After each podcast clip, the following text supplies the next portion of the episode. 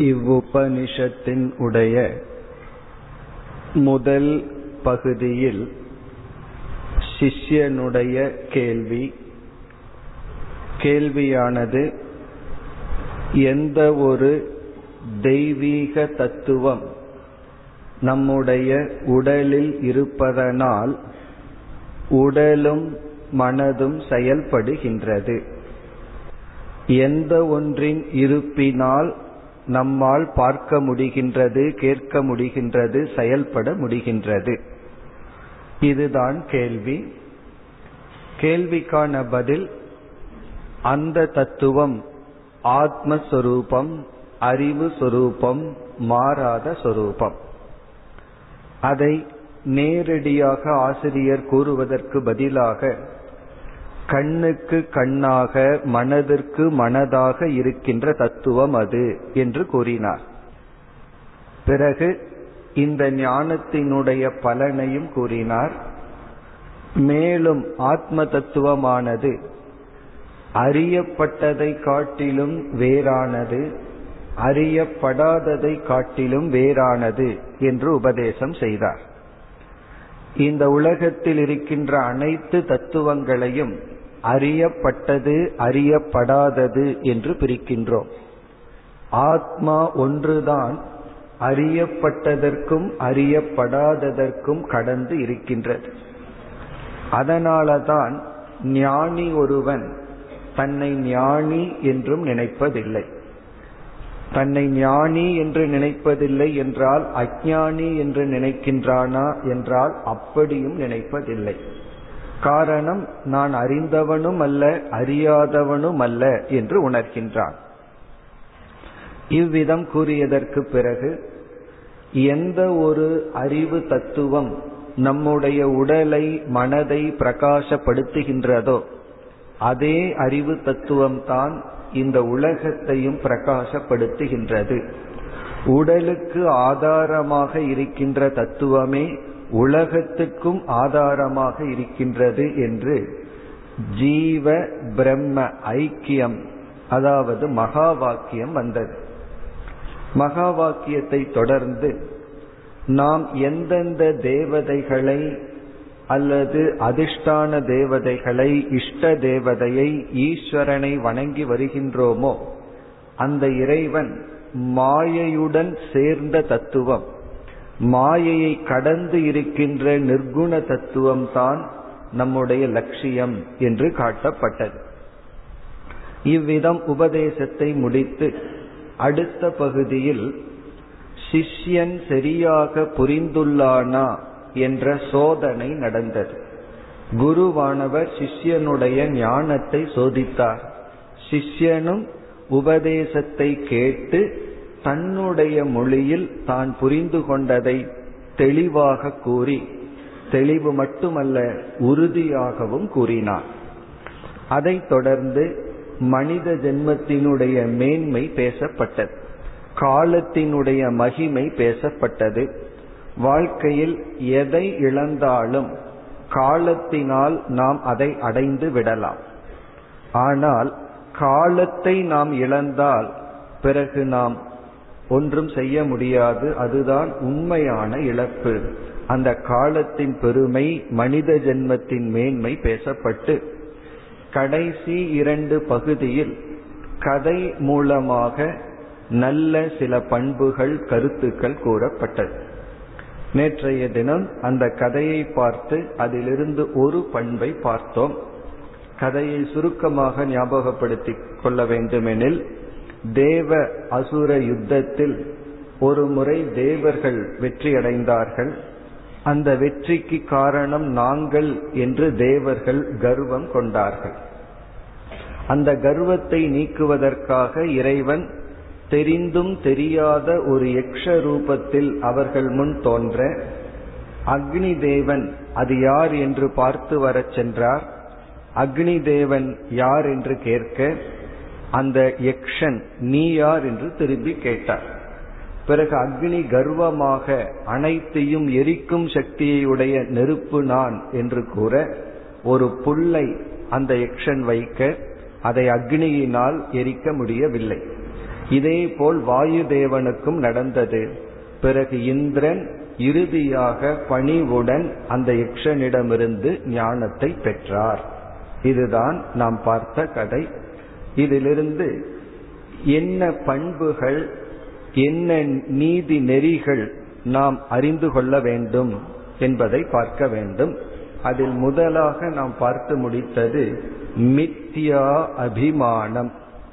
நம்மிடம் என்ன ஒரு பெருமை இருந்தாலும் ஐஸ்வர்யம் இருந்தாலும் அது ஞானமாக இருக்கலாம் அல்லது பொருளாக இருக்கலாம் பதவியாக இருக்கலாம். என்ன இருந்தாலும் அதில் அபிமானம் கொள்ளக்கூடாது. அது நிமித்தமான கர்வம் வராமல் பாதுகாக்க வேண்டும். இந்த கர்வம் வந்துவிடும் என்பதற்காக அறிவை அடையாமலோ பொருளை சேகரிக்கலாமலோ இருக்கக்கூடாது. அத்துடன் கர்வம் வராமல் பார்த்து கொள்ள வேண்டும். அப்படி பார்க்க வேண்டும் என்றால் நாம் அடைகின்ற அனைத்து ஐஸ்வர்யங்களையும் நிலையற்றது. அது ஒரு காலத்தில் தான் நம்மிடம் இருக்கும் என்று பார்க்க வேண்டும். இதெல்லாம் தான் ஹிஸ்டரியிலிருந்து நம்ம கற்றுக்கொள்ள வேண்டிய பாடம். ஒரு காலத்தில் ஒருவர் கொடிகட்டி பறந்திருப்பார். பிறகு அவருடைய மறுபக்கம் அவருடைய அடுத்த வாழ்க்கை எப்படி இருந்தது என்று பார்த்தால் அனைத்தையும் இழந்திருப்பார். அர்ஜுனனே ஒரு காலத்தில் தன்னுடைய காண்டீவத்தை உயர்த்தும் சக்தியற்றவனாக இருந்தான் இதை நாம் பார்க்க வேண்டும். இரண்டாவதாக இந்த கதையிலிருந்து நாம் கற்றுக்கொள்ள வேண்டிய பண்பு முதலில் நம்மிடம் இருக்கின்ற அனைத்து சக்திகளையும் நெகட்டிவ் அதாவது எதிர்மறையாக பார்த்தல். அழிவுக்கு உட்பட்டது அது சாஸ்வதம் அல்ல என்றெல்லாம் பார்த்தல். இரண்டாவது பண்பு நம்மிடம் இருக்கின்ற அனைத்து சக்திகளையும் இறைவனுடைய சக்தியாக பார்த்தல். ஈஸ்வர விபூதி. அக்னி தேவனுக்கு எரிக்கின்ற சக்தி அது இறைவனுடைய சக்தியாக அக்னி தேவன் உணர வேண்டும். வாயு தேவனிடம் அனைத்தையும் உயர்த்துகின்ற சக்தி அது நிலையற்றது என்று பார்ப்பது ஒரு கோணத்தில். இனி ஒரு கோணத்தில் அது இறைவன் கொடுத்த சக்தி இறைவனுடைய ஐஸ்வர்யம் என்று பாசிட்டிவ் நேர்மறையாக பார்த்த. இப்ப நம்மிடத்துல என்னென்ன சக்திகள் இருக்கின்றதோ பெருமைகள் இருக்கின்றதோ அதை அனைத்தையும் இறைவனுடையதாக பார்க்க வேண்டும். இறைவனுடைய விபூதி. இதை பகவான் கீதையில் ஒரு அத்தியாயமே எடுத்துக்கொண்டு விளக்குகின்றார். இந்த உலகத்துல என்னென்ன சக்திகள் ஐஸ்வர்யங்கள் இருக்கின்றதோ அனைத்தும் என்னுடைய சக்திதான் என்னுடைய வெளிப்பாடுதான் என்று பகவான் குறிப்பிடுகின்றார் அவ்விதம் பார்க்க வேண்டும். இப்ப நம்மிடத்தில் இருக்கின்ற ஒவ்வொரு நலனையும் மேன்மையையும் ஒரு கோணத்தில் நிலையற்றது என்று பார்க்கலாம். இனி ஒரு கோணத்தில் அது இறைவனுடைய பிரசாதம் இறைவனை சார்ந்தது என்று பார்த்தல். பிறகு மூன்றாவது பண்பு ஞானம் என்கின்ற ஒன்றை நாம் அடைய வேண்டும் என்றால் அதற்கென்று சில தகுதிகள் தேவைப்படும்.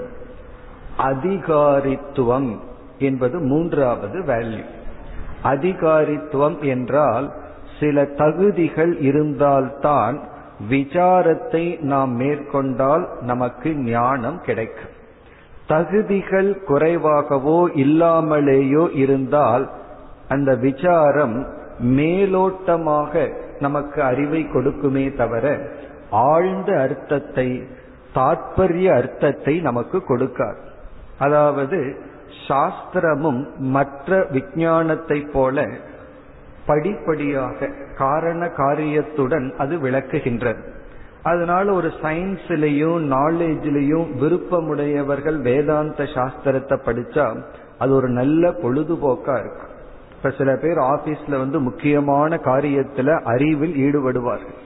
வீட்டுல வந்து ரிலாக்ஸ் பண்ணணும்னா செஸ் விளையாடுறது தான் அவர்களுக்கு பிடிக்கும். ஏன்னா அங்கேயும் அவர்கள் சிந்திக்க விரும்புகின்றார்கள். இப்ப யாருக்கு வந்து இன்டலெக்சுவல் எக்ஸசைஸ் தேவைப்படுதோ அவர்கள் வந்து சாஸ்திரத்திற்குள்ள வந்து சாஸ்திரத்தையும் அறிவுபூர்வமாக விசாரம் செய்து ஒரு பொழுதுபோக்காக மாறிவிடும். ஒரு ஞானமாக நமக்கு வராது. காரணம் தகுதிகள் சிலது மிக மிக முக்கியம். அந்த தகுதியில வந்து ஸ்ரத்தை முமுக்ஷுத்துவம் வைராகியம் போன்ற தகுதிகள். இந்திர தேவனுக்கு முமுக்ஷுத்துவம் அறிந்தே ஆக வேண்டும் என்ற உறுதி இருந்த காரணத்தினால்தான் யக்ஷனால் அவமானப்படுத்தப்பட்டும் அங்கேயே இருந்து ஞானத்தை பெற்றார். அக்னி தேவன் வாயு தேவன் உடனடியாக திரும்பி விட்டார்கள். நாம் எடுத்த காரியத்தில் முடிக்கும் வரை உறுதியாக இருக்கின்ற உறுதி பிறகு ஸ்ரத்தை நம்பிக்கை போன்ற தகுதிகள் மிக மிக முக்கியம். இப்ப இந்த கதையானது எதை காட்டுகின்றது? தகுதிகள் வேண்டும் என்பதை காட்டுகின்றது. எதற்கு? ஆத்ம ஞானத்திற்கு. அந்த தகுதியைத்தான் சாதன சதுஷ்டய சம்பத்தி என்று சாஸ்திரம் கூறியுள்ளது. அதை நம்ம பிரார்த்தனை ஸ்லோகத்தில் பார்த்தோம். விவேகம் வைராகியம் மனக்கட்டுப்பாடு போன்ற சாதனைகள். இனி அடுத்ததாக நான்காவது வேல்யூ குரு அபேக்ஷா. குருவினுடைய தேவை. இது வந்து நான்காவது வேல்யூ இப்ப தேவர்களாக இருந்தாலும் தேவர்களுக்கும் தங்களுடைய சொரூபத்தை தெரிந்து கொள்ள ஆசிரியர் தேவைப்பட்டுள்ளது. இப்ப தேவர்கள்னு சொன்னாவே சத்துவ பிரதானமாக இருப்பவர்கள். சத்துவ குணம் மேலோங்கி இருப்பவர்கள். அவர்களுக்கும் கூட மற்றதை அனைத்தையும் அறிகின்ற தேவர்களும் கூட தன்னை அறிய வேண்டும் என்றால் தனக்கு அப்பாற்பட்ட ஒரு குருவானவர் தேவைப்படுகின்றார். அது இந்த கதையிலிருந்து கிடைக்கின்ற பண்பு. இப்ப நம்முடைய கண் இருக்கு அது எதை வேண்டுமானாலும் பார்க்கும். தூரத்தில் இருக்கின்ற நட்சத்திரங்களை எல்லாம் கண் பார்க்கின்றது.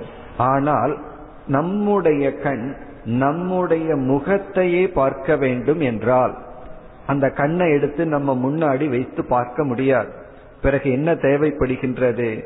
நம்முடைய கண் நம்மையே பார்க்க ஒரு மிரர் கண்ணாடி தேவைப்படுகின்றது. இப்ப நம்ம கண்ணு தானே அனைத்தையும் பார்க்கின்ற கண் நம்ம முகத்தை ஏன் பார்க்காது? அப்படின்னா பார்க்காது தான் அவ்விதத்தில் தான் அமைக்கப்பட்டுள்ளது. அதே போல நம்மையே நாம் பார்க்க வேண்டும் என்றால் நமக்கு ஒரு மிரர் கண்ணாடி தேவை. அந்த கண்ணாடியை தான் சாஸ்திரம் குரு என்று சொல்கின்றோம். இப்ப வேதாந்த சாஸ்திரம் என்பது கண்ணாடியை போல. அது நம்மையே காட்டி கொடுக்கின்ற ஒரு உபாயம். இப்ப ஸ்தூலமான கண்ணாடி நம்முடைய முகத்தை காட்டி கொடுக்கு. காட்டி கொடுத்து முகத்தினுடைய லட்சணத்தை அது காட்டி கொடுக்கும். இனி நம்முடைய சொரூப லட்சணம் சொரூபத்தினுடைய தன்மையை காட்டி கொடுக்கும் கண்ணாடி தான் சாஸ்திரம். அதனால் ஒரு ஸ்லோகமே இருக்கு. சாஸ்திரம் என்கின்ற கண்ணாடியை நாம் பயன்படுத்த வேண்டும் என்று. இது வந்து மூன்றாவது வேல்யூ அதாவது தேவர்களாகவே இருந்தாலும் அவர்களுக்கும் குரு சாஸ்திரம் தேவை.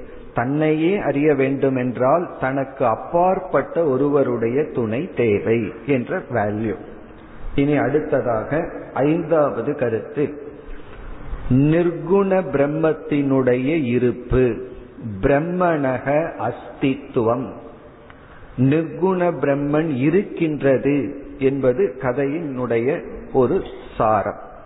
எப்படி என்றால் ஒரு பொருளை நாம் அனுபவிக்கவில்லை என்றால் அந்த பொருளை இல்லை என்று நாம் கூறி விடுவோம் இப்ப நம்ம வந்து இந்த ஸ்டேஜில் வந்து யானை இருக்கா அல்லது பூனை இருக்கான்னு கேட்டா உடனே நம்ம பார்ப்போம்.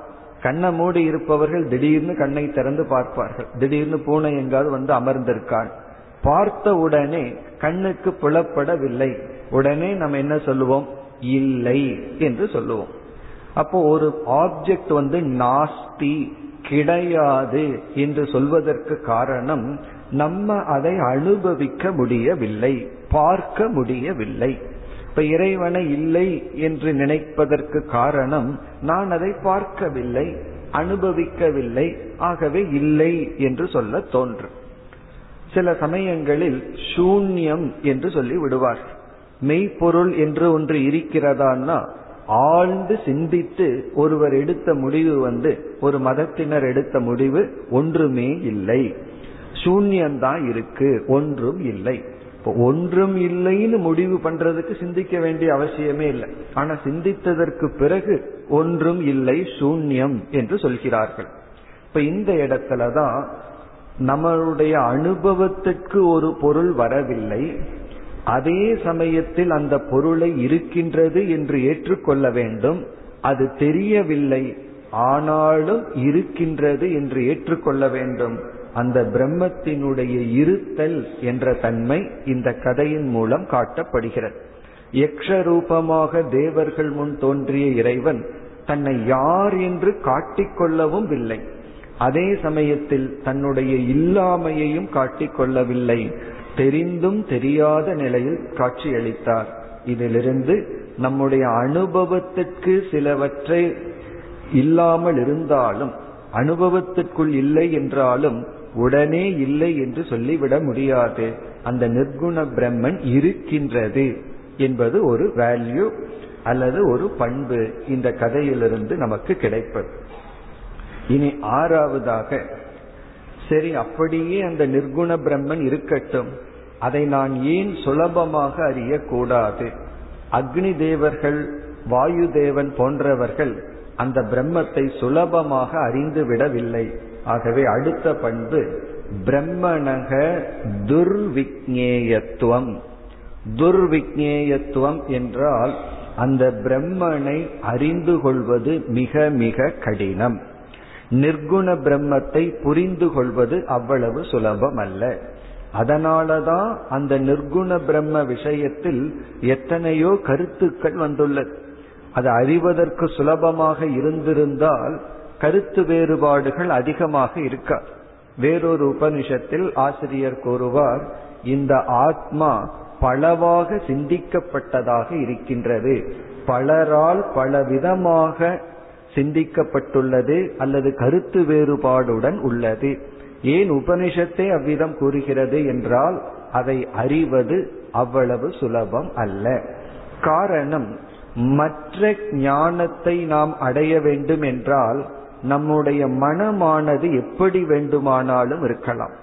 மன தூய்மை இருந்தாதான் கெமிஸ்ட்ரி புரியும் மன தூய்மை இருந்தாதான் மேத்ஸ் புரியும் அப்படிங்கிறது கிடையாது. மனது எவ்வளவு அசுத்தத்துடனும் இருக்கலாம். எனி பிரான்ச் ஆஃப் நாலேஜ் எந்த விதமான அறிவையும் அடைந்து விடலாம்.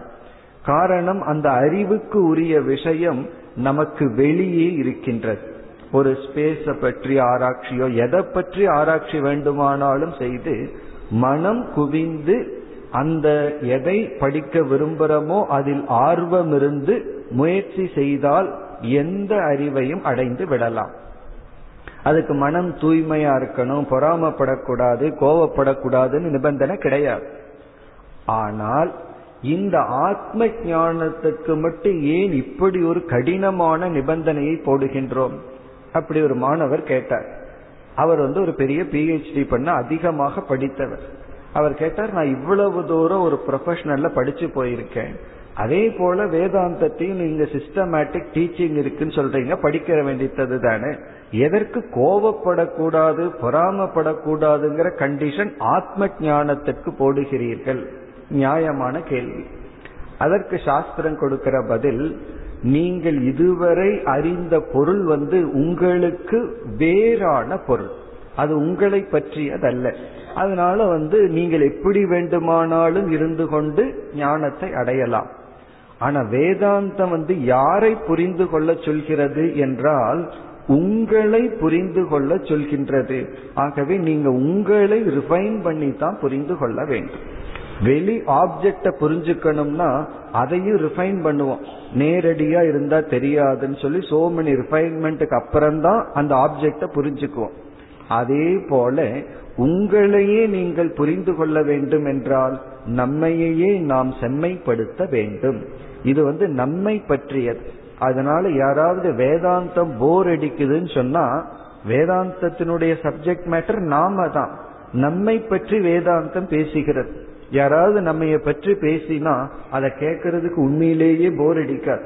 குறிப்பா நம்ம பற்றிய பாசிட்டிவ் அம்சத்தை பேசுறாங்கன்னு வச்சுக்குவோமே அதை கேட்கறதுக்கு எவ்வளவு சந்தோஷமா இருக்கும். அதே போல வேதாந்தம் நம்மை பற்றிய உண்மையை பேசுகின்றது. அதுவும் ஆனந்தமான உண்மையை பேசுகின்றது. அப்படி பேசி நாம் அதை புரிந்து கொள்ள வேண்டும் என்றால் குண மாற்றம் மிக மிக முக்கியம். அதனாலதான் துர்லபம் என்று சாஸ்திரம் கூறுகிறது. இப்ப வேதாந்தம் பிரம்மத்தை புரிஞ்சுக்கிறது கடினம் அப்படின்னா உண்மையிலேயே வேறொரு கோணத்தில் பகவான் கீதையில சொல்லுவார் சுசுகம். இத புரிஞ்சுக்கிறது மிக மிக எளிதுன்னு சொல்லுவார். ரொம்ப தூரத்தில் இருக்கிறத புரிஞ்சுக்கிறது தான் கஷ்டம். மிக மிக நம்முடைய அருகில் இருக்கின்றது. இந்த உபநிஷத்திலேயே பார்த்தோம். ஒவ்வொரு எண்ணங்களுக்குள்ளும் அந்த பிரம்மன் விளங்கி கொண்டிருக்கின்றது. அதை புரிந்து கொள்வது சுலபமாகத்தான் இருக்க வேண்டும் ஒரு கோணத்தில். இனி ஒரு கோணத்தில் அது மிக மிக கடினம் காரணம் நம்முடைய குண மாற்றம் தேவைப்படுகின்றது. நம்மை பற்றி நாம் என்ன கருத்து வைத்துள்ளோமோ அதில் மாற்றம் தேவைப்படுகிறது. நம்ம வந்து மற்றவர்களைத்தான் பார்த்து கொண்டிருக்கின்றோம். மற்றவர்களிடத்தில்தான் மாற்றத்தை எதிர்பார்க்கின்றோம். நம்மை நாம் மாற்றிக்கொள்ள முயற்சி செய்வதில்லை. அது கடினம். ஆகவே பிரம்மத்தை அறிந்து கொள்வது கடினம். யாருக்கு கடினம்? அக்னி வாயு போன்ற தேவர்களே தோல்வியை அடைந்து கடினப்பட்டுத்தான் அடைந்தார்கள். ஆகவே இந்த கதை பிரம்மத்தை புரிந்து கொள்வது கடினம் என்பதை காட்டுகின்றது. அடுத்த ஏழாவது வேல்யூ. பிரம்மணக சூக்மத்துவம் இந்த பிரம்மன் என்ற தத்துவமானது மிக மிக சூக்மமான தத்துவம். இதுவும் துர்விக்னேயத்துவத்தினுடைய எக்ஸ்டென்ஷன் சூக்மம் என்றால் ஒரு பொருள் ஸ்தூலம் என்று சொல்லும் பொழுது அதற்கு குணங்கள் அதிகரிக்கின்றது. குணங்கள் அதிகரிக்க அதிகரிக்க அது ஸ்தூலமாக கிராஸ் பருமனாக இருந்து வரும். ஒரு பொருளுக்கு வந்து குவாலிட்டி குணம் குறைய குறைய அது சூக்மமாகி விடும் உதாரணமாக இந்த பூமி இருக்கின்றது. இதற்கு ஐந்து குணங்கள் இருக்கின்றது. பிறகு இந்த பூமியிலிருந்து ஒரு ஸ்டெப் நம்ம பின்னாடி போற நீர் அப்படின்னு போனா அதற்கு நான்கு குணங்கள். பிறகு வந்து காற்று நெருப்பு இப்படியே போக போக குணங்கள் குறைகின்றது. இறுதியில பார்த்தோம் அப்படின்னா ஆகாசம். ஆகாசத்திற்கு ஒரே ஒரு குணம் சப்த குணம் என்று சொல்வார்கள். அதனால ரொம்ப சூக்மமா இருக்கு. உபனிஷத் என்ன சொல்கின்றது? பிரம்மன் ஆகாசத்தை காட்டிலும் சூக்மம் என்று சொல்லும் பொழுது அதை புரிந்து கொள்வது கடினம். இது வெரி நேச்சர் பிரம்மத்தினுடைய இயற்கையே மிக மிக சூக்மமாக இருக்கின்றது. அது எப்படி காட்டப்படுகிறது? அந்த எக்ஷன் தன்னை தெளிவாக காட்டாமல் அவர் தன்னுடைய குணங்களை வெளிப்படுத்தாமல் இருந்த காரணத்தினால்தான் தேவர்களாலும் அதை புரிந்து கொள்ள முடியவில்லை. இனி அடுத்த கருத்து எட்டாவது கருத்து. பிரம்ம வித்யா ஸ்துதி பிரம்ம வித்யா ஸ்துதி என்றால் பிரம்ம ஞானத்தினுடைய பெருமை. இப்ப இந்த கதையினுடைய முடிவு எப்படி வருகிறது என்றால் மற்ற தேவர்களை காட்டிலும் இந்திரன் மேலானவன். பிறகு மற்ற தேவர்களை காட்டிலும் அக்னி வாயு தேவர்கள் மேலானவர்கள் என்று காட்டப்படுகிறது. இப்ப எல்லோருமே தேவர்களாக இருந்தாலும் இந்திரன் வாயு அக்னி போன்றவர்கள் மேலானவர்கள் என்று சொல்ல காரணம் அவர்களிடம் மேலான பிரம்ம வித்யா இருந்ததனால். இப்ப எல்லோருமே மனிதர்கள் ஞானிக்கு மட்டும் தனி தன்மையை சாஸ்திரம் கொடுக்கின்றது. காரணம் என்ன? ஞானியிடம் இருக்கின்ற ஞானம். இப்ப ஞானியினுடைய பெருமை ஞானத்தினுடைய பெருமையினால் எல்லோருமே தேவர்கள் இருந்தாலும் இவர்களிடம் தான் யார் என்கின்ற ஞானம் இருந்தது. ஆகவே அவர்கள் பெருமைப்படுத்தப்பட்டார்கள். இப்போ ஒரு கலைஞன் பெருமைப்படுத்தப்பட்டால் அந்த கலை பெருமைப்படுத்தப்படுகின்றது. அதே போல் ஒரு ஞானி வணங்கப்பட்டால் அந்த ஞானம் வணங்கப்படுகின்றது. ஞானி போற்றப்பட்டால் அந்த ஞானம் போற்றப்படுகிறது. ஞானி போற்றப்படவில்லை என்றால் அந்த ஞானம் போற்றப்படவில்லை. இப்ப இங்கு வந்து தேவர்கள் போற்றப்படுகிறார்கள். எப்படிப்பட்டவர்கள்? ஞானத்தை உடைய தேவர்கள் போற்றப்படுவதனால் அந்த ஞானத்தினுடைய பெருமை கூறப்படுகின்றது. பிரம்ம வித்யா ஸ்துதி. நம்ம கீதையிலே உபனிஷத்திலே அடிக்கடி பார்க்கலாம். இந்த ஞானத்தினுடைய பெருமையை பகவான் அடிக்கடி கூறிக்கொண்டே வருவார். எதற்குனா நமக்குள் ஆர்வத்தை ஊட்டுவதற்காக. ஒரு பொருளினுடைய பெருமை தெரிந்தால்தான் அதுல விருப்பம் வரும். ஒரு பொருளினுடைய சிறுமை தெரிந்தால்தான் அதிலிருந்து விலகி வர முடியும். இப்ப இந்த உலகத்தினுடைய நிலையற்ற தன்மை சிறுமை நமக்கு தெரிய வேண்டும். பிறகு ஆத்மாவினுடைய பெருமை நமக்கு தெரிய வேண்டும். அப்பொழுதுதான் நம்ம ஒன்றிலிருந்து விலகுவோம் ஒன்றை நாடி செல்வோம். இப்ப ஒன்றில் இருக்கிறத எடுத்து இனி ஒரு இடத்துல வைக்கணும். நமக்கு ஒரே ஒரு மனது தான். அந்த மனது வந்து ஏதோ ஒன்றுல தான் முழுமையான பற்றை வைக்கும். இங்கும் அங்கும் என்று முழுமையாக வைக்க முடியாது. இப்ப உலகத்தில் இருக்கின்ற பற்றை எடுத்து உண்மை பொருளில் வைக்க வேண்டும் என்றால் உண்மை பொருளினுடைய மேன்மையை நாம் உணர வேண்டும். இப்ப பலருக்கு வந்து ஒரு சந்தேகம் வரும். சில பண்புகளை பின்பற்ற வேண்டும் என்கின்ற அறிவு நன்கு வந்து விட்டது. அது எதுவாக வேண்டுமானாலும் இருக்கலாம். பேச்சு பேச்சில கட்டுப்பாடோ உணவுல கட்டுப்பாடோ அல்லது எப்படி வேண்டுமானாலும் இருக்கலாம். இப்ப இப்படிப்பட்ட உணவை நான் உட்கொள்ள கூடாதுங்கிற அறிவு மிக தெளிவாக இருக்கும். அப்படி தெளிவாக இருந்தும் நம்மால் ஏன் அந்த அறிவின்படி வாழ முடியவில்லை? அதற்கு என்ன காரணம் என்றால் அறிவு இருக்கின்ற அளவு மனதில் ஆற்றல் இல்லை. எல்லா அனர்த்தத்துக்கும் இரண்டு தான் காரணம். ஒன்று அறியாமை இனி ஒன்று இயலாமை. அறியாமை இயலாமை இந்த இரண்டு. அறிவு வந்து அறியாமையை நீக்கிவிடும். இப்ப அறியாமை சென்றதற்கு பிறகும் இயலாமையினால் நாம் துயரப்படுகின்றோம். இனி அடுத்த கேள்வி எப்படி அறிவை நம்ம வந்து உறுதிப்படுத்தி இயலாமை என்ற ஒரு தோஷத்திலிருந்து நீங்கி நமக்கு அந்த சக்தியை கொண்டு வருதல் அப்படின்னு ஒரு கேள்வி. இப்ப அந்த இடத்துல வந்து ஏற்கனவே அறிவு இருந்தாலும் அந்த அறிவின் துணை கொண்டுதான் ஆற்றலை நாம் அடைய வேண்டும். அதற்கும் கீதையில பகவான் ஒரு இடத்துல உபாயம் சொல்லி இருக்கின்றார். என்ன உபாயம் என்றால் எந்த ஒரு தீய பழக்கத்தை உதாரணமா ஒரு உணவு பழக்கம் இருக்கு. அதுல வந்து நம்ம என்ன தவறு செய்கின்றோமோ அந்த பொருளை எடுத்துக்கொண்டு அதனால் வருகின்ற தோஷத்தை தியானம் செய்ய வேண்டும்.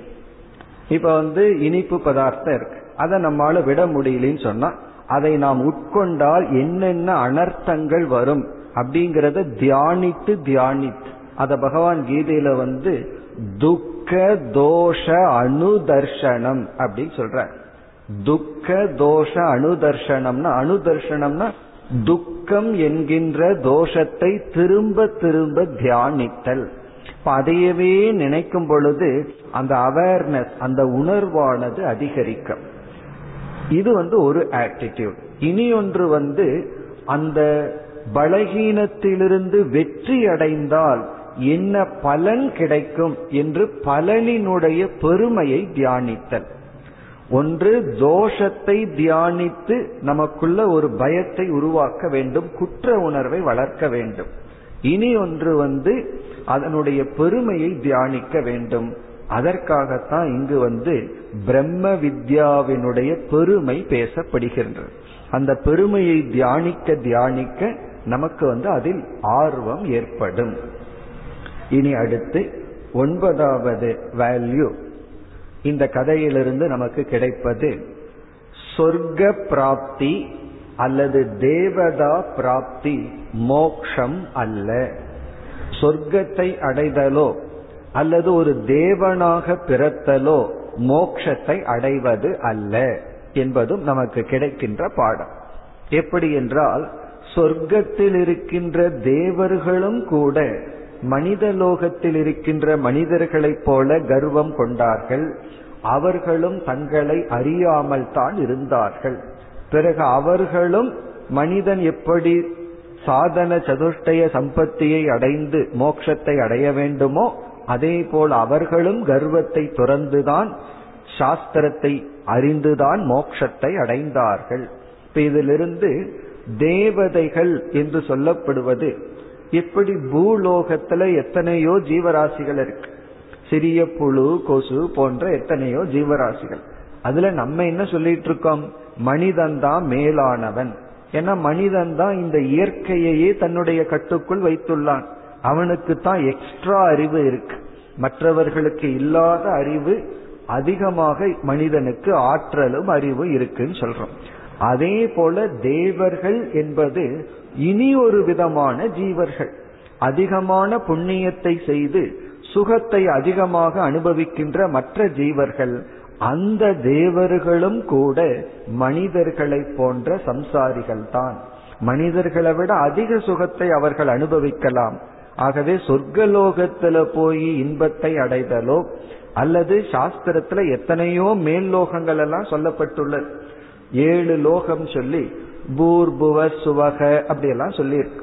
பிறகு வந்து கீழ் லோகம்னு சொல்லி துயரத்தை அனுபவிக்க கூடிய லோகங்கள் எவ்வளவோ சாஸ்திரத்துல சொல்லி இருக்கின்ற அந்த லோகம் வந்து இந்த ஜென்மத்துல இங்கேயே இருக்கா இல்ல தனி லோகம் இருக்காங்கிற கேள்விக்கு இடமில்லை.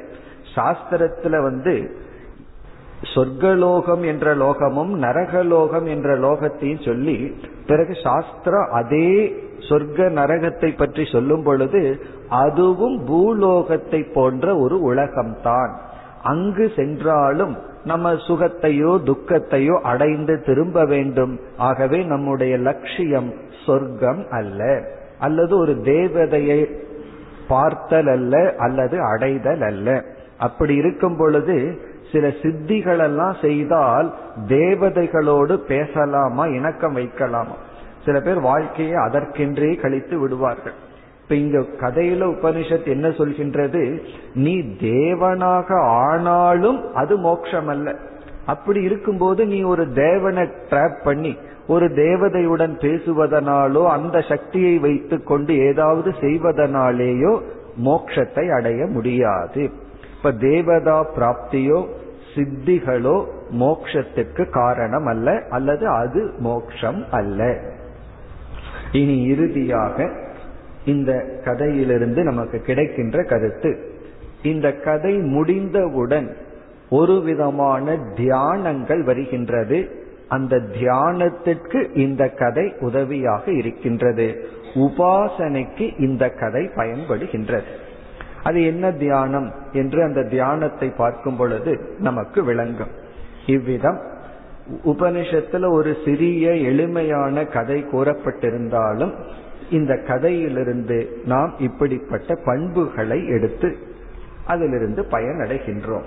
இத்துடன் மூன்றாவது செக்ஷன் முடிவடைந்து நான்காவது செக்ஷன் மூன்று மந்திரங்கள் முடிவடைகின்றது. இப்ப முதல் இரண்டு செக்ஷனை முடித்து கதைக்கு வந்தோம். இந்த கதை வந்து மூன்றாவது பகுதியும் நான்காவது பகுதியில் முதல் மூன்று மந்திரங்களும் கதை. இத்துடன் கதை முடிவடைகின்றது. அதற்கு பிறகு இருக்கின்ற பகுதிக்கு இப்பொழுது செல்கின்றோம். அதனுடைய சாராம்சத்தை இப்பொழுது நாம் பார்க்கலாம். இந்த கதை முடிந்ததற்கு பிறகு உபனிஷத்தானது நான்கு விதமான தியானங்களை அறிமுகப்படுத்துகின்றது இந்த தியானத்துக்கு இனி ஒரு பெயர் உபாசனம். உபாசனம் என்று சொன்னாலும் தியானம் என்று சொன்னாலும் ஒரே பொருள்தான். நான்கு விதமான தியானம் அல்லது உபாசனம். உப என்றால் சமீபத்தில் அருகே. ஆசனம் என்றால் இருத்தல். அருகில் இருத்தல். அருகில் இருத்தல்னா நாம் யாரை தியானிக்கின்றோமோ அவர்கள் அருகில் இருத்தல். அப்படின்னு என்ன? ஒருவர் யாரு நமக்கு ரொம்ப பக்கத்தில் இருக்கின்றார் அப்படின்னு சொன்னா யார மனசுல நினைச்சிட்டு இருக்கிறோமோ அவர்தான் நம்முடைய அருகில் இருக்கின்றார். காரணம் என்ன? நமக்கு ரொம்ப அருகில் இருப்பவர்கள் யார் நம்முடைய மனதில் இருக்கின்றார்களோ அவர்கள். சில பேர் நமக்கு பக்கத்திலேயே வாழ்வார்கள் அவங்கள நினைக்கவே மாட்டோம். சில பேர் ரொம்ப தூரத்தில் இருப்பார்கள். அவர்கள் நம்முடைய அருகில் இருப்பார்கள். நம்மளுடைய மெமரி மனதில் இருப்பவர்கள் தான் நம்ம அருகில் இருப்பவர்கள். அப்படின்னா எந்த தேவதையை தியானிக்கின்றோமோ அந்த தேவதையை மனதில் வைத்திருத்தல். அதற்கு பெயர் உபாசனம். இப்ப வந்து சிவனை தியானிக்கும் பொழுது ஓம் நம சிவாயான்னு சொல்லி பகவானையே மனதில் நினைச்சிட்டு இருந்தோம் அப்படின்னா பகவான் அருகில் நாம் இருக்கின்றோம். அப்படி இங்கு நான்கு விதமான தியானங்கள் வருகின்றது இப்ப அந்த நான்கு விதமான தியானம் என்ன என்று பார்ப்போம். எந்த ஒரு தியானத்திலும் மூன்று அம்சங்கள் இருக்கும். ஒன்று தியானிப்பவன் உபாசகன். இரண்டாவது நாம் யாரை தியானிக்கின்றோமோ அந்த தேவதை. யாரை தியானத்திற்கு எடுத்துக்கொள்கின்றோமோ அந்த தேவதை அல்லது இறைவன். பொதுவாக இறைவன் வந்து பரோக்ஷம் தேவதைகள் எல்லாம் பரோட்சமாக இருப்பார். நம்ம வந்து அக்னி தேவனை தியானிக்கணும்னா உடனே அக்னி தேவா வா என் கண் முன்னில் அப்படின்னா வந்து நிக்க மாட்டார். நம்ம வந்து அந்த அக்னி தேவன் கண்ணுக்கு தெரியாத காரணத்தினால அந்த அக்னி தேவனை ஒரு பொருளின் துணை கொண்டுதான் தியானிக்க வேண்டும்.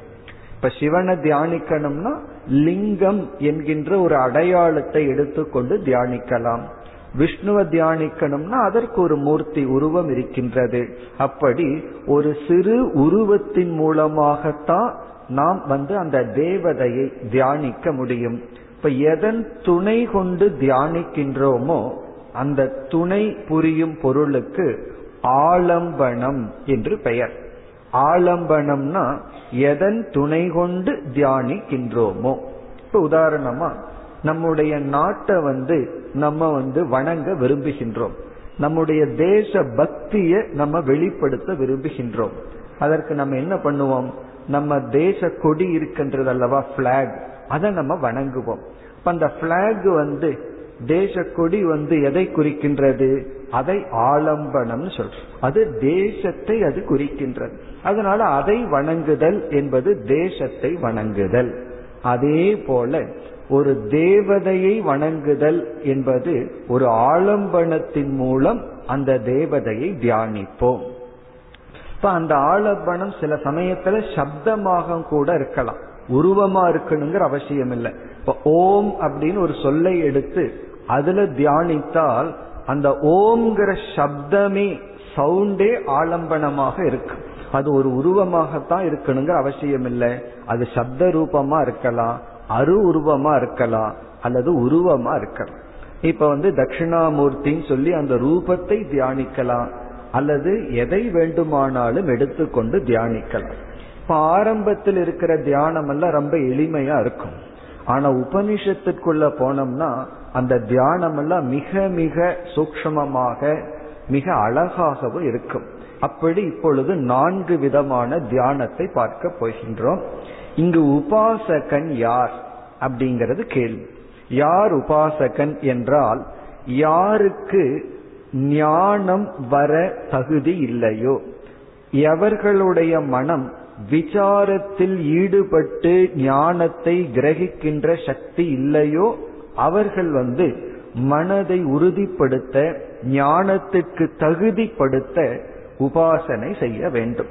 இப்ப வந்து ஒரு உபநிஷத்தை படிச்சு நமக்கு புரியல அப்படின்னா பொதுவா அந்த காலத்துல ஆசிரியர்கள் என்ன செய்வார்கள்? உபனிஷத்தை சொல்லி கொடுத்து பார்ப்பார்கள். புரியவில்லையா? கொஞ்ச நாள் பாராயணம் செய். அல்லது ஸ்கூல்லயே வந்து இம்போசிஷன் சொல்லி என்ன செய்வார்கள்? பத்து முறை எழுதிட்டு வான்னு சொல்வார்கள். அதே போல அந்த உபனிஷத் மந்திரத்தை மனப்பாடம் செய். அல்லது ஜபம் செய் மனது கொஞ்சம் தூய்மையாகும் பிறகு விசாரம் செய் சிந்தித்து பார் புரியும் என்று சொல்வார்கள். அவ்விதம் இந்த பிரம்மத்தை உணராத பொழுது உணரும் சக்தி இல்லாதவர்களுக்கு இந்த தியானம். இப்போ உபாசகன் என்பவன் பிரம்ம ஞானத்தை அடைய விரும்புகின்றான் ஆனால் அடையும் சக்தி அவனுக்கு இல்லை. அவர்கள் உபாசகர்கள். இங்கு வந்து தேவதை யார்? என்றால் ஈஸ்வரன். ஒரு குட்டி அதிர்ஷ்டான தேவதையை இங்கு சொல்லவில்லை.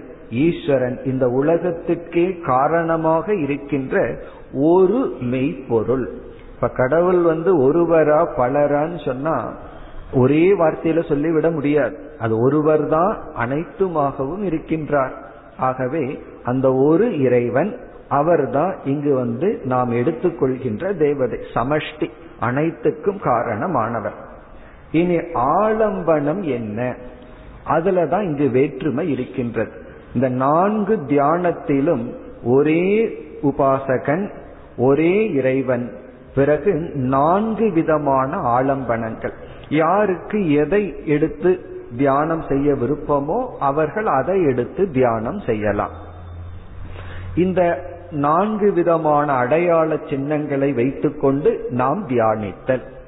இந்த உபாசனையினுடைய ஒரு பலன் வந்து நம்முடைய மனம் தூய்மை அடையும். பிறகு இந்த உபாசனையில் இரண்டு பண்புகள் போதிக்கப்படுகின்றது.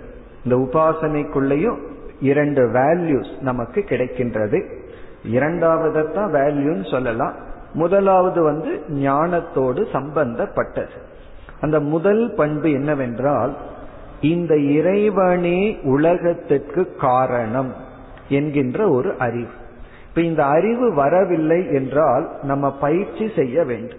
ஏன் இந்த அறிவு வராதுன்னா இந்த உலகத்தை நம்ம வந்து விருப்பு வெறுப்பாக பிரித்து வைத்துள்ளோம். இவரெல்லாம் எனக்கு பிடிச்சவர் இவரெல்லாம் எனக்கு பிடிக்காதவர் இவரை நான் கண்டுக்க மாட்டேன். இப்படி எல்லாம் இந்த உலகத்தை பிரிச்சு வச்சிருக்கோம். இப்படி இந்த உலகத்தை பிரிச்சு வச்ச நம்ம வந்து எல்லாரிடத்திலையும் இறைவனை பார்த்தல் கடினம். எல்லாருமே இறைவனால் படைக்கப்பட்டவர்கள் அப்படின்னு ஏற்றுக்கொள்வது கடினம். என்ன சிலரை நம்ம ஒதுக்கி வச்சிருக்கோம் மனதில். அப்படி மனதுல யாரை ரிஜெக்ட் பண்ணி வச்சிருக்கிறோமோ எப்படி வேண்டுமானாலும் அடிப்படையில ஒருவரை நம்ம மனதுல நீக்கி வைக்கலாம். ஜாதியின் அடிப்படையில நம்ம மனதுல நீக்கி வைக்கலாம். அல்லது வந்து பகைமையின் அடிப்படையில நீக்கி வைக்கலாம். அல்லது சிலருடைய குணம் நமக்கு பிடிக்கலைன்னு மனதிலிருந்து ஒதுக்கி வைக்கலாம். அப்படி இந்த உலகத்தை நம்ம வெறுத்து வைத்த காரணத்தினால் அவர்களும் இறைவனால் படைக்கப்பட்ட அல்லது இறைவன் சொரூபம்னு ஏற்றுக்கொள்வது கடினம். இந்த உபாசனை வந்து அந்த ஞானத்திற்கு உதவி செய்யும். இரண்டாவது வந்து இந்த உலகத்தை பற்றியும் இந்த உபாசனையில் வருவதனால் இந்த உலகத்தினுடைய நிலையாமை இந்த உபாசனையிலிருந்து நமக்கு கிடைக்கின்றது. இந்த தியானம் வந்து இந்த உலகம் க்ஷணிகம். க்ஷணிகம் என்றால் ஒரு க்ஷணத்திற்கு க்ஷணம் மாறிக்கொண்டு இருக்கின்றது சாஸ்வதமாக இல்லை என்று உலகத்தினுடைய நிலையாமை இந்த உபாசனையிலிருந்து நமக்கு கிடைக்கின்றது. அது வந்து வைராகியத்திற்கு துணை புரியும். இப்ப இந்த உபாசனை உலகம் இறைவனால் படைக்கப்பட்டுள்ளது என்ற ஞானத்திற்கு உதவி செய்யும். பிறகு வைராகியத்திற்கு உதவி செய்யும். உபாசனை எல்லாம் மிக மிக எளிமையான உபாசனை தான் இனி இந்த நான்கு உபாசனைக்குள் செல்லலாம். முதல் உபாசனை வந்து மின்னலை நாம் எடுத்துக் கொள்ளுதல் லைட்னிங் மின்னலை நம்ம எடுத்துக் கொள்கின்றோம். உபனிஷத்திற்குள்ள எல்லாம் போனா இந்த எதை துணை கொண்டு தியானிக்கின்றோமே அதுவே கொஞ்சம் சட்டிலா இருக்கும். சாதாரணமா எளிமையா இருக்காது. இப்ப மின்னல் தான் நம்ம ஆலம்பனம். இப்ப மின்னலை பார்த்து மின்னலை ஒரு கருவியாக அல்லது உபாயமாக வைத்து தியானிக்க வேண்டும். எப்படி தியானிக்க வேண்டும் என்றால் மின்னல் தோன்றும் பொழுது இதை வந்து இரவு நேரத்தில் எடுத்துக்கொள்ள வேண்டும். அதாவது மழை வந்துட்டு இருக்கு மேகங்கள் மூடிவிட்டது. இரவு நேரம் நம் கண் முன் எதுவும் தெரியவில்லை.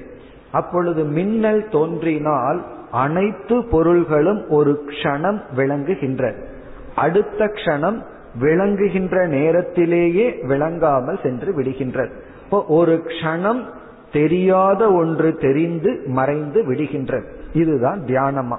இப்ப நம்ம கண்ணை மூடி அமர்ந்து மின்னலை தியானித்து மின்னல் எப்படி ஒரு க்ஷணத்தில் ஒன்றுமே தெரியாத அனைத்து பொருள்களையும் சேர்ந்தாப்புல தெரிய வைத்து அடுத்த க்ஷணத்தில் மறைந்து விடுகின்றதோ அதுபோல் இறைவன் இந்த உலகத்தை தோற்றி வைத்து தனக்குள் எடுத்துக் கொள்கின்றார். இந்த மின்னல் வந்து காட்டி மறைப்பது போல் இறைவன் இந்த உலகத்தை தோற்றி தனக்குள் எடுத்துக் கொள்கின்றார். இது ஒரு தியானம். இப்படி நம்ம தியானித்தால் இந்த உலகத்தினுடைய நிலையாமை க்ஷணிகத்துவம் அத்துடன் இந்த உலகமே இறைவனுடைய தோற்றம். இறைவன் தான் தோற்றி வைக்கின்றார் என்று நமக்கு விளங்கும். இது வந்து ஒரு விதமான தியானம். இப்ப மின்னலை ஆலம்பனமாக கொண்டு இறைவனுடைய தன்மையையும் உலகத்தினுடைய தன்மையையும் தியானித்தல். உலகத்தினுடைய தன்மை க்ஷணிகம் பிறகு இறைவனுடைய தன்மை உலகத்தை காட்டி மறைத்தல். இனி இரண்டாவது ஆலம்பனம் நம்முடைய இமைப்பு. நம்ம கண்ணை மூடும் பொழுது இந்த உலகமே இல்லாமல் சென்று விடுகிறது. கண்ணை திறக்கும் பொழுது மீண்டும் உலகம் வந்து விடுகின்றது. அப்போ நம்முடைய இமைத்தலும் சிருஷ்டி ஸ்திதி லயம் இதற்கு உதாரணமா. இப்ப கண்ணை திறக்கும் பொழுது பகவான் வந்து இந்த உலகத்தை சிருஷ்டி செய்வது போல் உலகம் விளங்குகின்ற. பார்த்துட்டு இருக்கிற வரைக்கும் உலகம் இருக்கின்றது. கண்ணை மூடிவிட்டால் இந்த உலகம் இல்லை. அப்போ இந்த உலகத்தையே நம்ம டிஸ்மிஸ் பண்ண முடியும்னா உலகத்தை ஒன்னும் பண்ண வேண்டாம். உலகத்தை பார்க்கிற கண்ணை நம்ம வந்து மூடி விட்டார் அதனாலதான் சுவாமிஜி ஒருவரிடம் வயதான ஒருவர் போய் ஒரு குறை சொன்னார். அவருக்கு வந்து காது கேட்பதில்லை அதனால இயரிங் எய்டெல்லாம் வச்சிருக்கார். வயதான காலத்துல சிலதெல்லாம் சரியாக அவர் செய்வதில்லை. ஆகவே வீட்டில் இருப்பவர்கள் எல்லாம் என்னை எப்பொழுதும் நிந்தனை செய்து கொண்டு திட்டிக் கொண்டே இருக்கின்றார்கள். நான் என்ன செய்யட்டும்னு கேட்டார். அதுக்கு சுவாமிஜி சொன்ன பதில் சுவிட்ச் ஆஃப் அப்படின்னு சொன்னார். அந்த இயரிங் எய்டு இருக்கு இல்லையா அதை ஆஃப் பண்ணிருங்க. ரொம்ப சுலபமானது. பிறகு வந்து உங்களுக்கு ஒண்ணுமே கேட்காதே. அதை நீங்க ஆன் பண்ணி வச்சிருக்கிற வரைக்கும் தானே ப்ராப்ளம் அப்படின்னு சொன்னார். அதே போல இந்த உலகம் இப்படியெல்லாம் என்ன துயரப்படுத்துதுன்னா நம்ம அதைத்தான் ஊர்ந்து கவனிக்கிற ஆழ்ந்து கவனிக்கிற. யாராரோ எதோ நம்மிடம் சொல்கிறார்கள் அதை நம்ம வந்து கூர்ந்து கவனித்து தான் துயரத்தை வாங்கிக்க யாரோ ஒருவர் நம்மை பற்றி மோசமா பேசுறாங்கன்னா நம்ம அதை கேட்காம போயிட்டா சந்தோஷம். ஆனா அதைத்தான் கேட்கணும்னு மனதுக்கு ஆசை வருது. காரணம் என்ன? சந்தோஷமா இருக்கிறதுல சந்தோஷம் இல்லை. இவ்விதம் இந்த உலகத்தையே நம்ம நீக்கணும் அப்படின்னா நம்ம கண்ணை மூடிவிட்டால் போதும். இதெல்லாம் ஒரு விதமான தியானம். இனி மூன்றாவது தியானம் என்னவென்றால் இதுவும் இதே போலதான். மனதில் உள்ள ஒவ்வொரு எண்ணங்கள். இப்ப தியானத்திற்குரிய விஷயம் நம்முடைய எண்ணங்கள் தான் மனதில் உள்ள ஒவ்வொரு எண்ணங்களும் அந்த பிரம்மத்தையே விளக்குவதாக தியானித்தல். ஏற்கனவே ஒரு வாக்கியத்தை நம்ம படிச்சிருக்கோம். பிரதிபோத விதிதம் மதம் சொல்லி சென்ற வகுப்புல பார்த்தோம். நேற்றைய தினம் பார்த்தோம். அதாவது ஒவ்வொரு எண்ணத்துக்குள்ளும் பிரம்மன் விளங்கி கொண்டு இருக்கின்றது அந்த கருத்து புரியவில்லை என்றால் ஒவ்வொரு எண்ணத்திற்குள் பிரம்மன் விளங்குதுன்னு புரியவில்லைன்னா அந்த எண்ணத்துக்குள் பிரம்மன் இருப்பதாக பாவனை செய்தல். அதாவது அறிவு வரவில்லை என்றால் பாவித்தல்.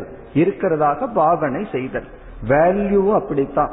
ஒரு பண்பு நமக்கு வரவில்லை என்றால் அது இருக்கிறதாக பாவனை செய்து பார்க்க வேண்டும். அப்படி இருக்கிறதா பாவனை செய்தால் அது கொஞ்சம் கொஞ்சமா நம்மிடம் வந்துடும் அது நல்லதும் தான் தீயதும் தான் அதனாலதான் ஒருவரிடத்துல ஒரு தீய குணம் இருந்தா அந்த தீய குணத்தையே நம்ம அதிகமா நினைச்சிட்டு இருக்கிறது எதை காட்டுதுன்னா நமக்குள்ள அந்த குணம் இருக்குங்கிறத காட்டுது. ஒருவருக்கு பொறாமை இருக்கு. இவர் எப்பொழுதுமே அவருடைய பொறாமைய பற்றி பேசிட்டு இருந்தா இவருக்குள் இருக்கிற பொறாமை தான் அந்த பொறாமையை பார்த்து கொண்டு பேசிக்கொண்டு இருக்கின்றது. அதே போல ஒருவரிடத்தில் ஒரு நல்ல குணம் இருக்கு. அந்த நல்ல குணத்தையே இவர் பேசிக்கொண்டிருந்தால் இவருக்குள்ளும் அந்த நல்ல குணம் வர இருக்கின்றதுன்னு அர்த்தம். அதனாலதான் நல்லவங்களை பற்றி பேசணும் நல்லதை பற்றி பேசணும் என்று சொல்வது. அப்படி மனதில இருக்கின்ற ஒவ்வொரு எண்ணத்திற்குள்ளும் பிரம்மன் விளங்குகின்றார் என்று புரியவில்லை என்றால் இருப்பதாக நினைப்போம் பாவிக்க வேண்டும். இனி நான்காவது உபாசனை பிரம்மன் வணங்கத்தக்கவர் என்ற தியானம். இந்த உலகத்துல போற்றத்தக்கது ஒன்றுதான். அதனாலதான் சில பக்தர்களுடைய வாழ்க்கையில பார்த்தா அந்த இறைவனை பாடிய வாயில அரசனான உன்னை பாட மாட்டேன் எத்தனையோ கதைகள் எல்லாம் இருக்கு. அதனுடைய அர்த்தம் என்ன அப்படின்னா மேலான ஒருவரை நான் வணங்கி விட்டால் கீழான ஒருவரை நான் வணங்க மாட்டேன். அதனுடைய பொருள் பிரம்மன் ஒருவர் தான் வணங்கத்தக்கவர். மீது யாருமே வணக்கத்திற்கு உரிய பொருள் அல்ல. இப்ப பிரம்மன் ஒருவர்தான் வணங்கத்தக்கவர் என்று வணங்கத்தக்க குணத்துடன் பிரம்மத்தை வணங்க வேண்டும். பிறகு இப்படி தியானித்தால் தியான பலனாக உபனிஷத் என்ன சொல்கின்றது? இந்த உயிரினமும் உன்னை வணங்கும். நீ பிரம்மத்தை வணங்கினால் இந்த உலகம் உன்னை வணங்கும். நாம வணங்குற பிரம்மன் எப்படிப்பட்டது என்றால் இந்த உலக ரூபமாக இருப்பது. இப்ப பிரம்மத்தை வணங்குவது என்பதும் இந்த உலகத்தை வணங்குவது என்பது ஒன்று. ஆகவே நீ இந்த உலகத்தை வணங்கினால் இந்த உலகம் உன்னை வணங்கும். இத்துடன் உபாசனை முடிவடைகின்றது. கதையை தொடர்ந்து ஒரு சில மந்திரங்களில் நான்கு விதமான தியானம் வந்தது. இப்ப இந்த தியானம் எதற்குனா இந்த தியானத்துல நமக்கு வைராகியம் இறைவனே ஜெகத்காரணம் போன்ற பண்புகளும் பிறகு மனதிற்கு ஒரு தகுதியையும் கொடுக்கும்.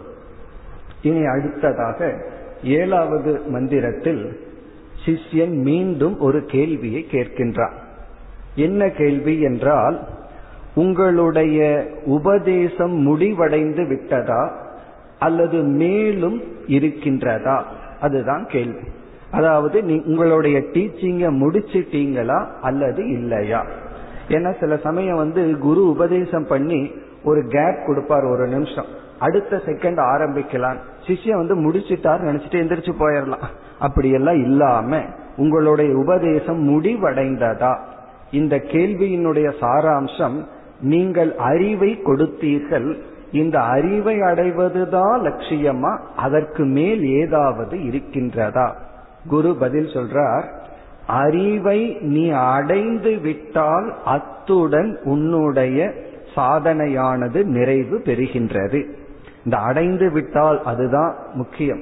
பல சமயம் அடைந்து விட்டதாக நினைத்து விட்டால் அது ப்ராப்ளம் அடைந்து விட்டதாக நினைக்காமல் அடைந்திருந்தால் உன்னுடைய சாதனை முற்று பெறுகின்றது அப்படின்னு சொல்ற.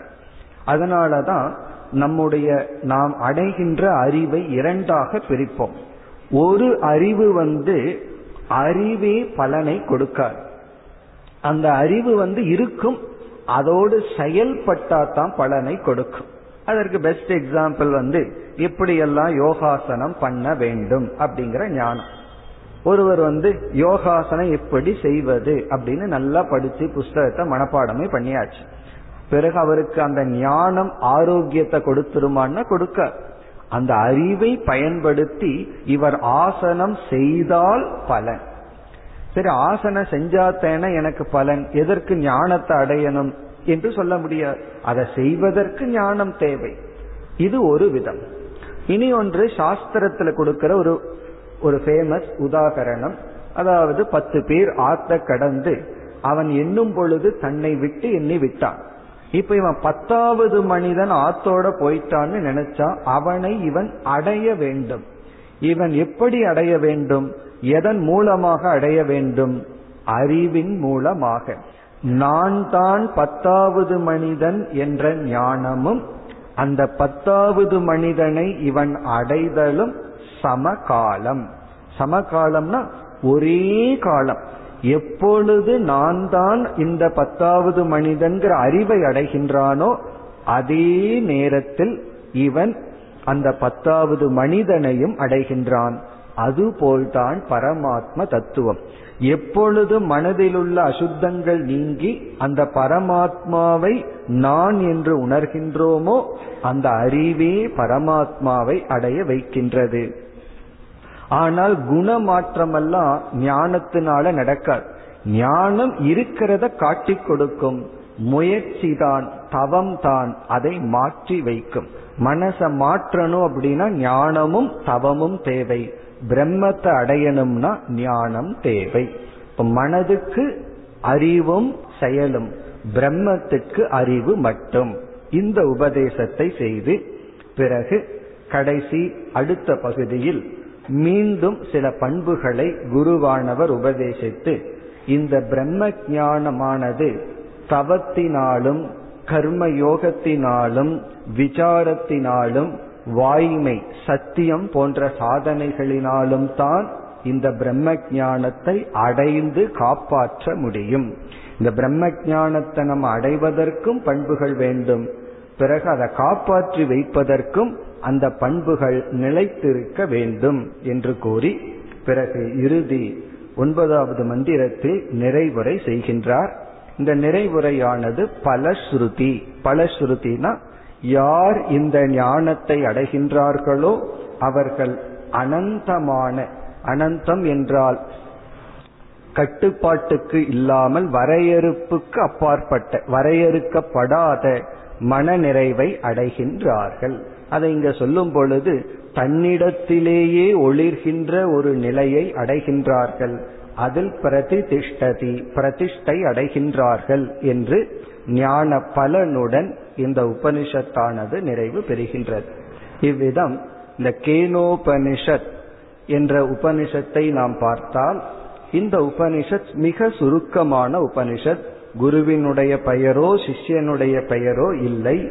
ஆனால் எடுத்தவுடனே கேள்வி அதற்கு பதில் பிறகு வந்து இந்த ஞானம் விளக்கப்பட்டு இறுதியில் ஒரு சிறு கதை போல் ஒரு கதையை கூறி அதில் சில பண்புகள் தியானங்கள் பிறகு இறுதியில் ஞான பலன் இவ்விதம் இந்த உபனிஷத் நிறைவடைகின்றது நாமும் இந்த வகுப்பை நிறைவு செய்வோம் ॐ पूर्णमधः पूर्णमिधं पूर्णात्पूर्णमुदच्छते पूर्णस्य पूर्णमादाय पूर्णमेवावशिष्यते ॐ शान्ति शान्ति शान्तिः